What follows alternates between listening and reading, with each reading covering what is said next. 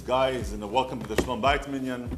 Two or three minutes we look in Torah and we look for ideas to improve our Shalom Bait. Shalom Bait means marital harmony. So this guy is in a flower shop. Listen up, it's really funny. He's in a flower shop and he uh, tells his wife, I'm here buying you flowers. And she tells him, Darling, nothing would please me more. So he gets her. He heard, Nothing would please me more. So he gets her, Nothing. Right? That's what she said. That's what they got her. Nothing. Do you think that's funny? How many times does it happen in our marriage? All the time. Just last night, three times. Here are three examples. Your wife tells you, honey, we'd like to have some, it's like 10 o'clock at night, all the kids are, thank God, they are uh, to sleep. And now she tells you, honey, would you like some tea? And you, and you think it's a yes or no question. You think that the last thing I want to write the.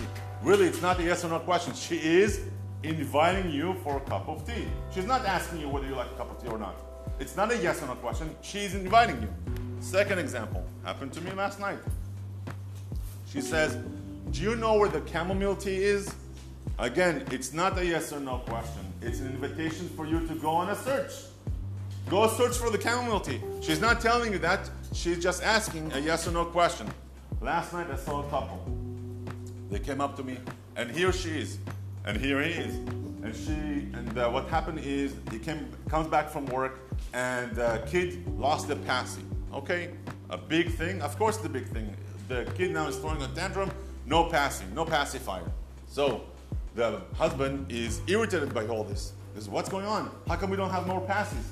And she goes, Darling, I've been with this the whole day. And here you are five minutes and you cannot take it? And of course, again, it's not just a yes or no or just a comment. What is she asking for? What is she asking for?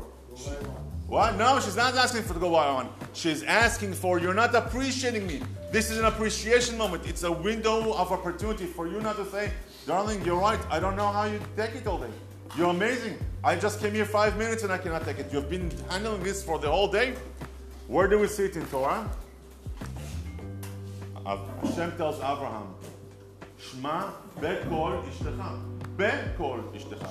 It's, it's weird because when we say in Hebrew, how do we say? Shma le kol. Listen to the voice. Hashem tells Abraham, listen in the voice of Sarah.